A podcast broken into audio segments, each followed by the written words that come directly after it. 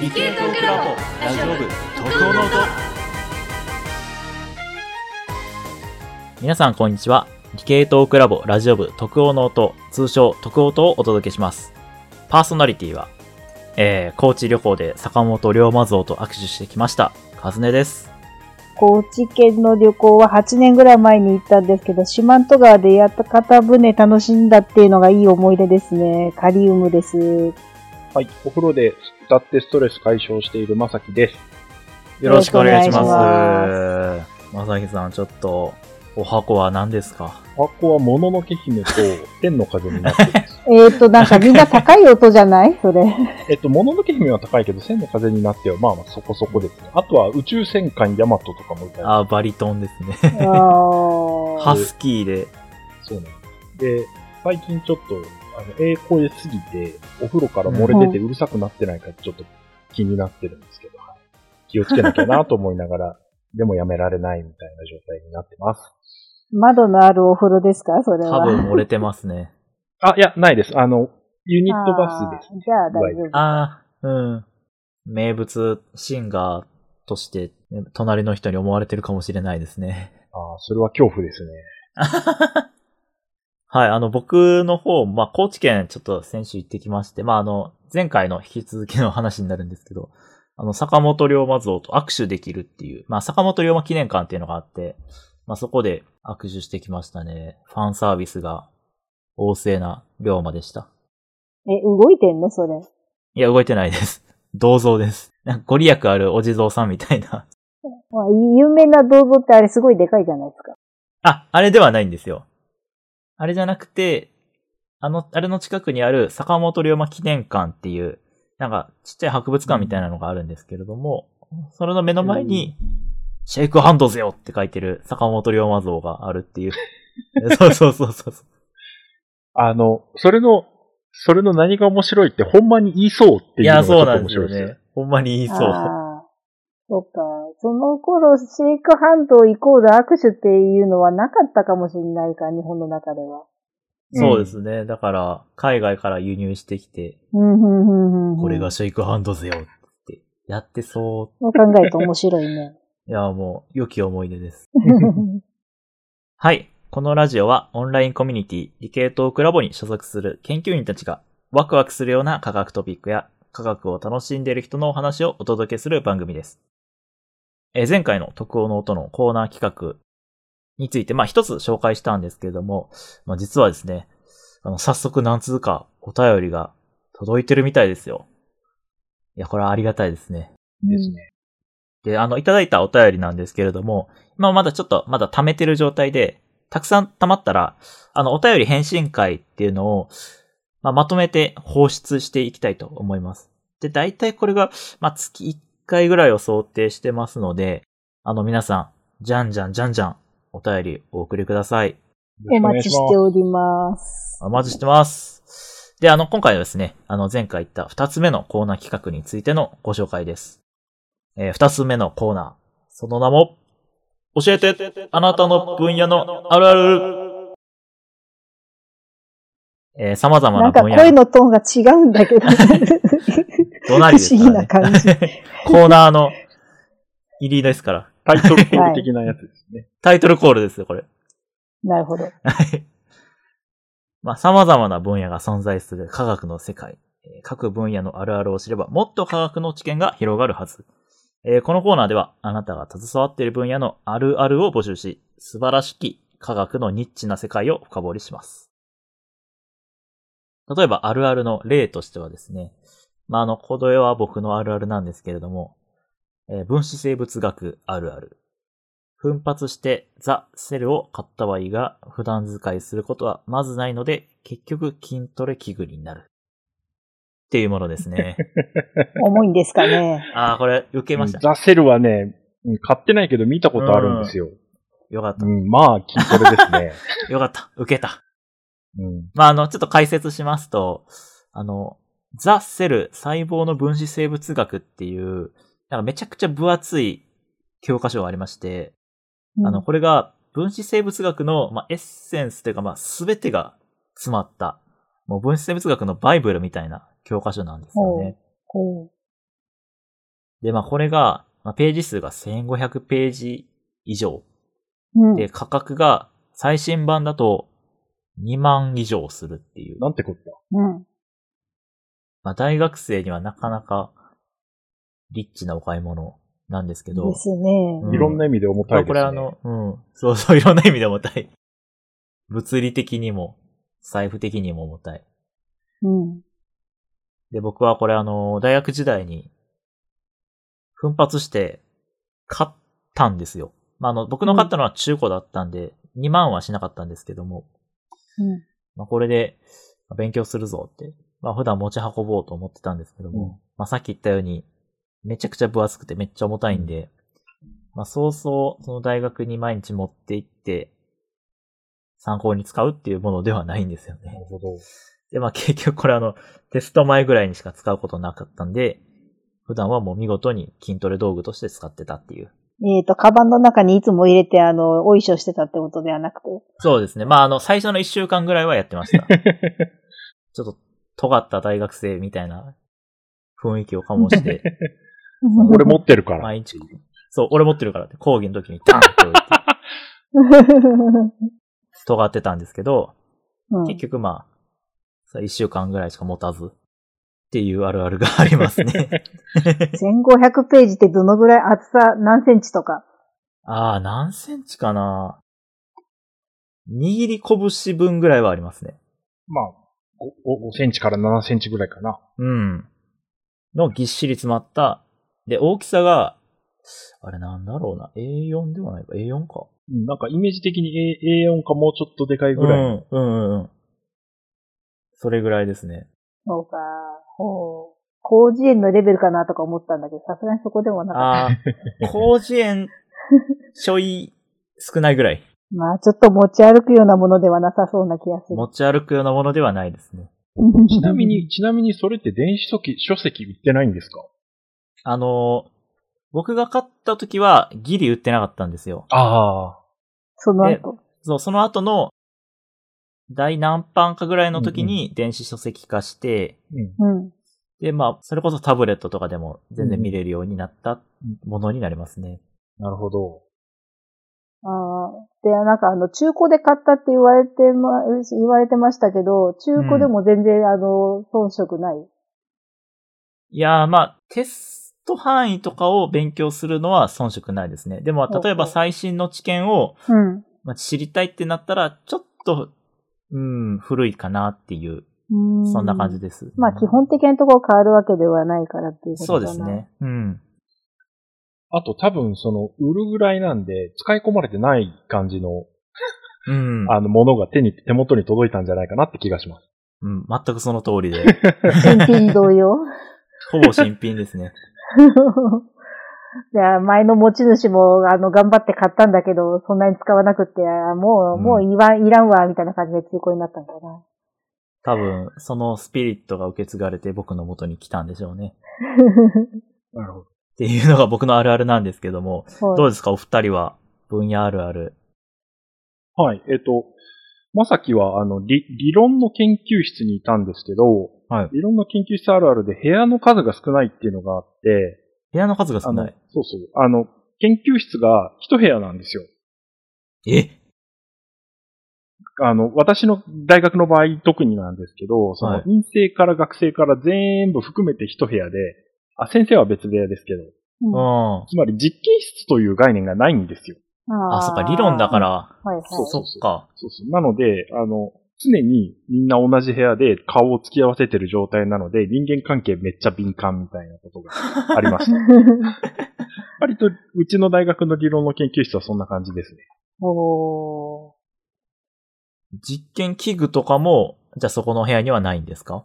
実験という概念がないので、はい。強いて実験というニュアンスを出すとすると、あの、パソコンとかサーバーみたいなのが何何台かボコボコっていたりしますけど、う。うんん。はい。まあ、いわゆる、あの、実験装置とか、あの、フラスコみたいなものは全くないです。そうか。だからまあずっとみんながその部屋にいて、うん。まあ、時間になったら帰るとかそういうイメージですかそういうね。そっかそっか。結構だから生物系は実験しに例えば動物飼育棟に行くとか、うんうん細胞いじりに、うん。うん、別の部屋行くとかあったりするんですけど、うんずっと一緒はなかなかないですね。ですよね。うん。うん。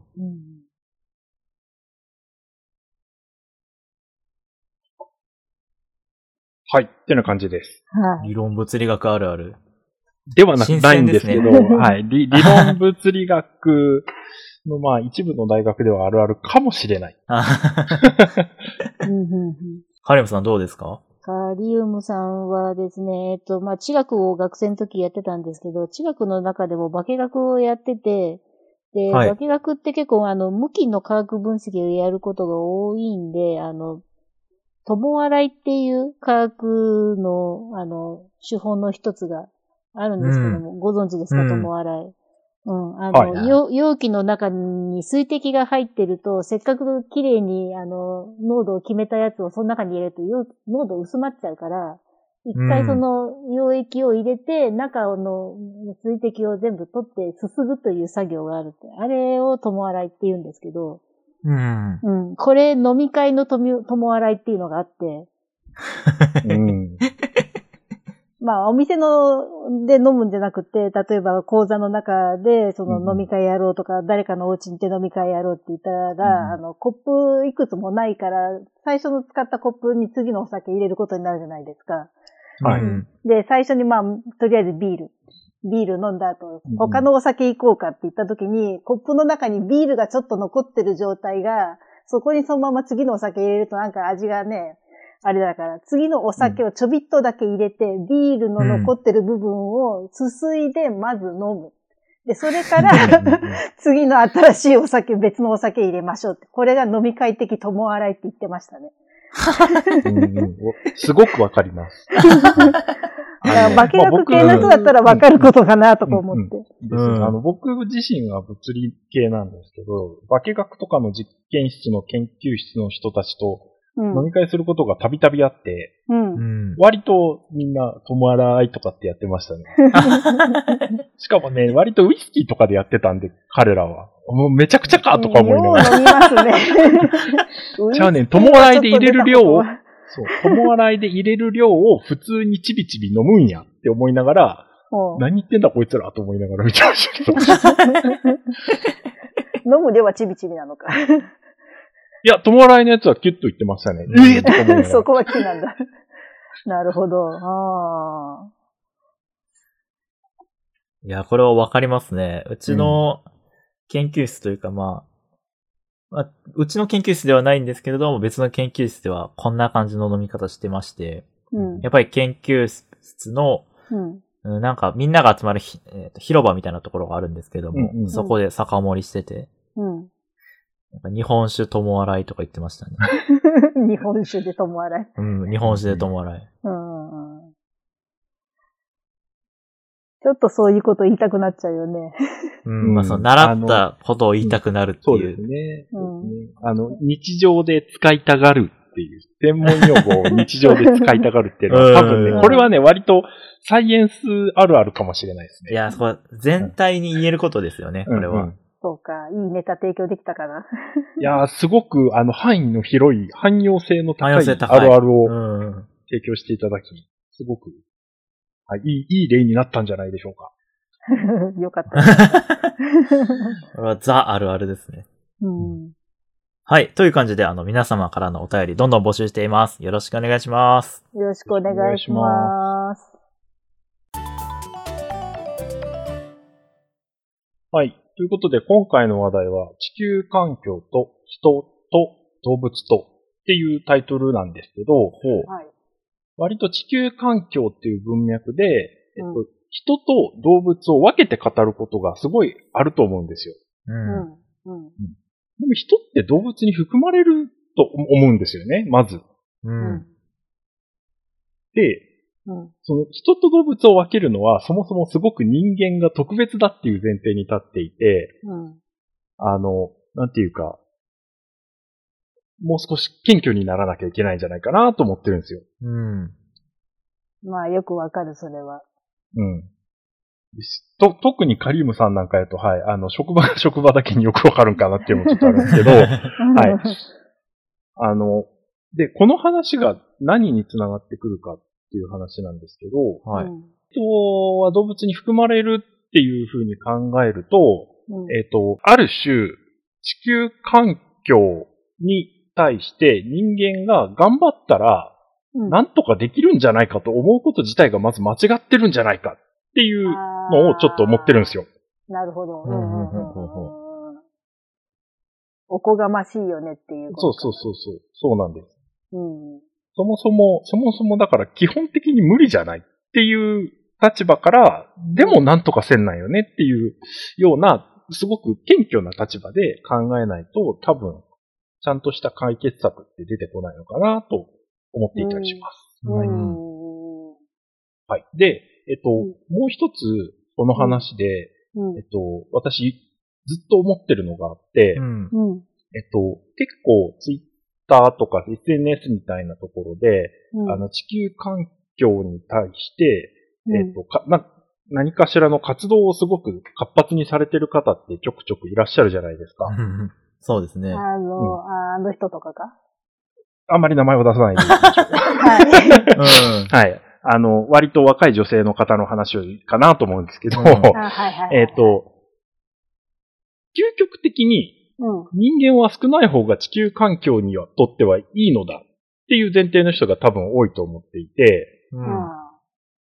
ということは究極の対策は人がいなくなることであって、うん。SNS でつぶやくことは地球環境を悪くしているっていう考え方もできると思うんですよ。つまり、その環境のことを思って、う。うん。熱、熱量を持って活動をするぐらいならいなくなればいいんですよ。っていうのを僕はずっとそういう人に対しては思っていて、うん。うん。でそう、そういう言い方をしたときになんて反論してくるんかなっていうのが気になってるんですよね。な、なんて反論してくると思います？ちなみに。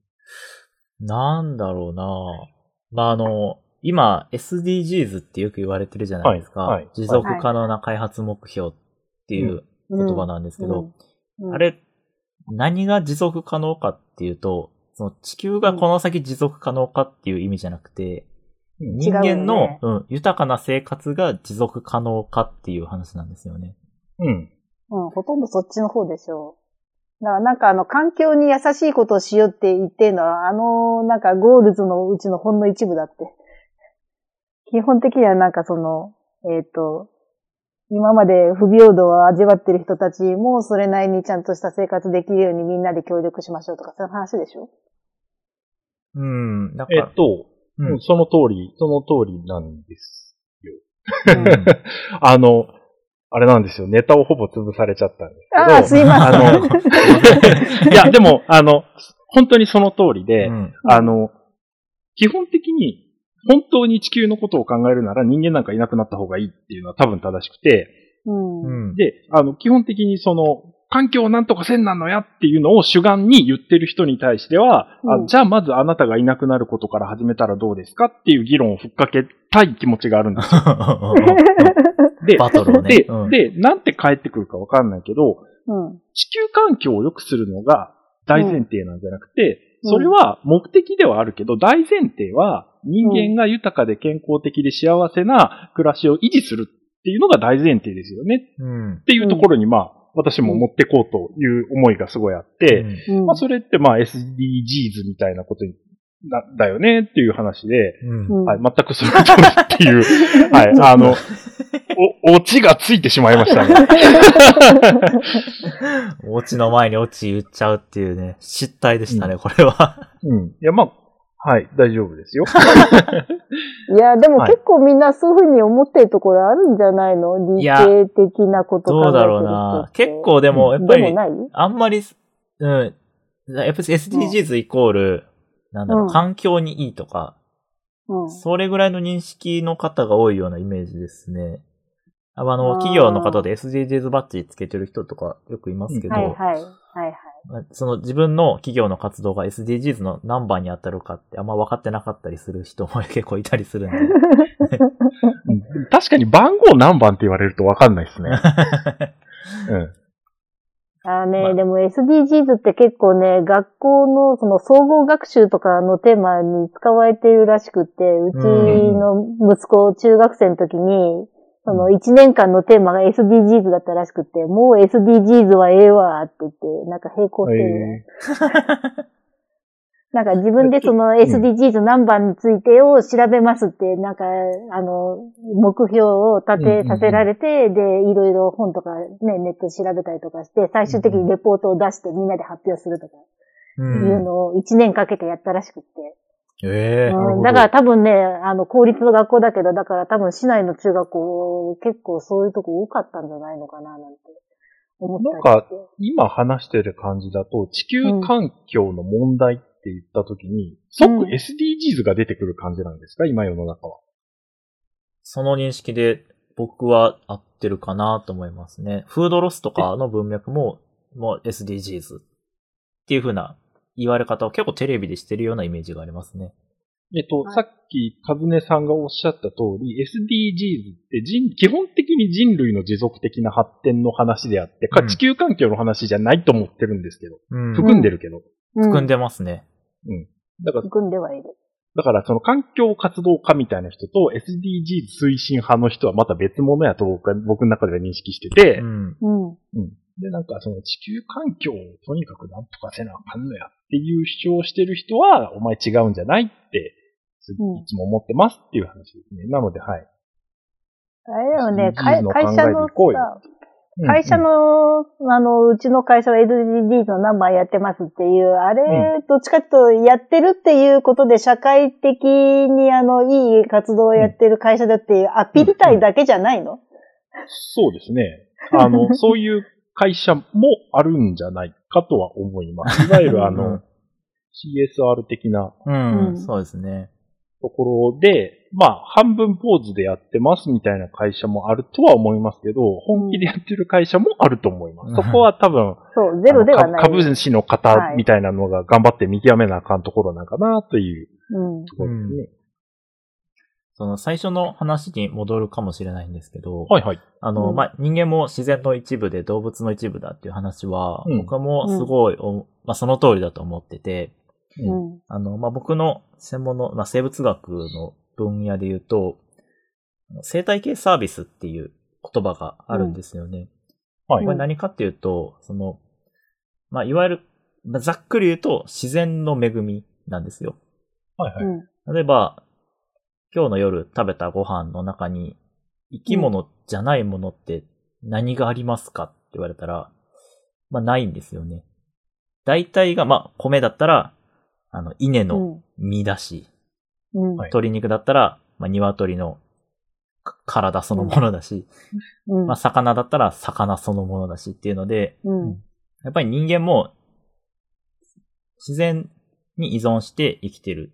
だからうん人間も動物の一部だし、自然の一部だし、まあ自然を大事にしないと、まあ本当にだから言った通り人間自体が壊れていくものなんですよね、そもそも。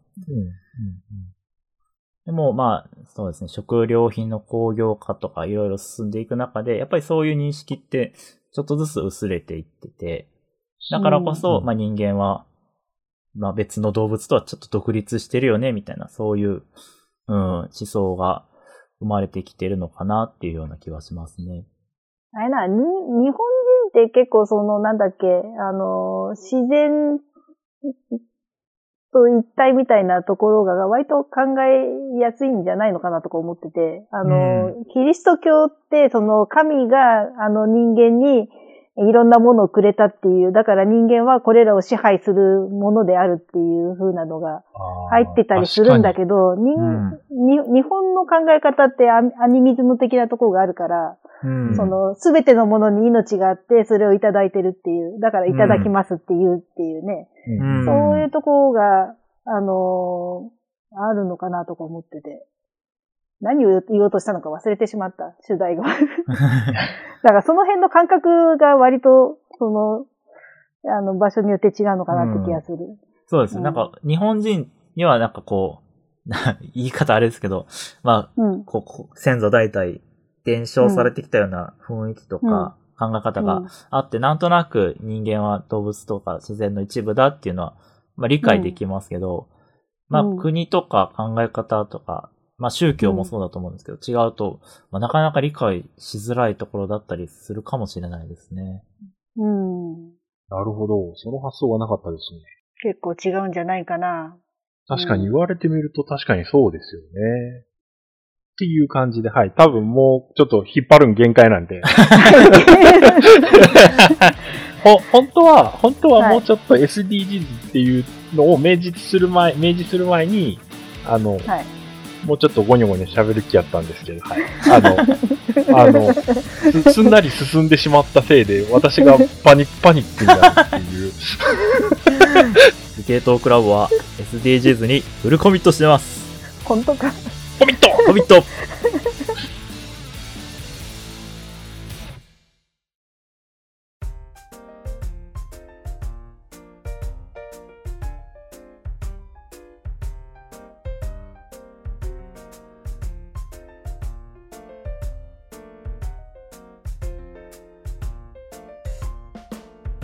ディングでーす。イエーイえこの番組では皆様からのお便りを募集しています。Twitter の番組アカウントの概要欄にある Google フォームよりお寄せください。番組アカウントはすべて小文字で、アットマーク、t, o, k, u, o, アンダーバー、n, o, アンダーバー、o, t, o です。アットマーク特応の音で覚えてください。コーナー企画へのお便りや番組で取り扱ってほしいテーマ、いつおたも大募集しています。皆様ふるってご参加ください。ということで、今回の特応の音はここまでです。お聞きくださりありがとうございました。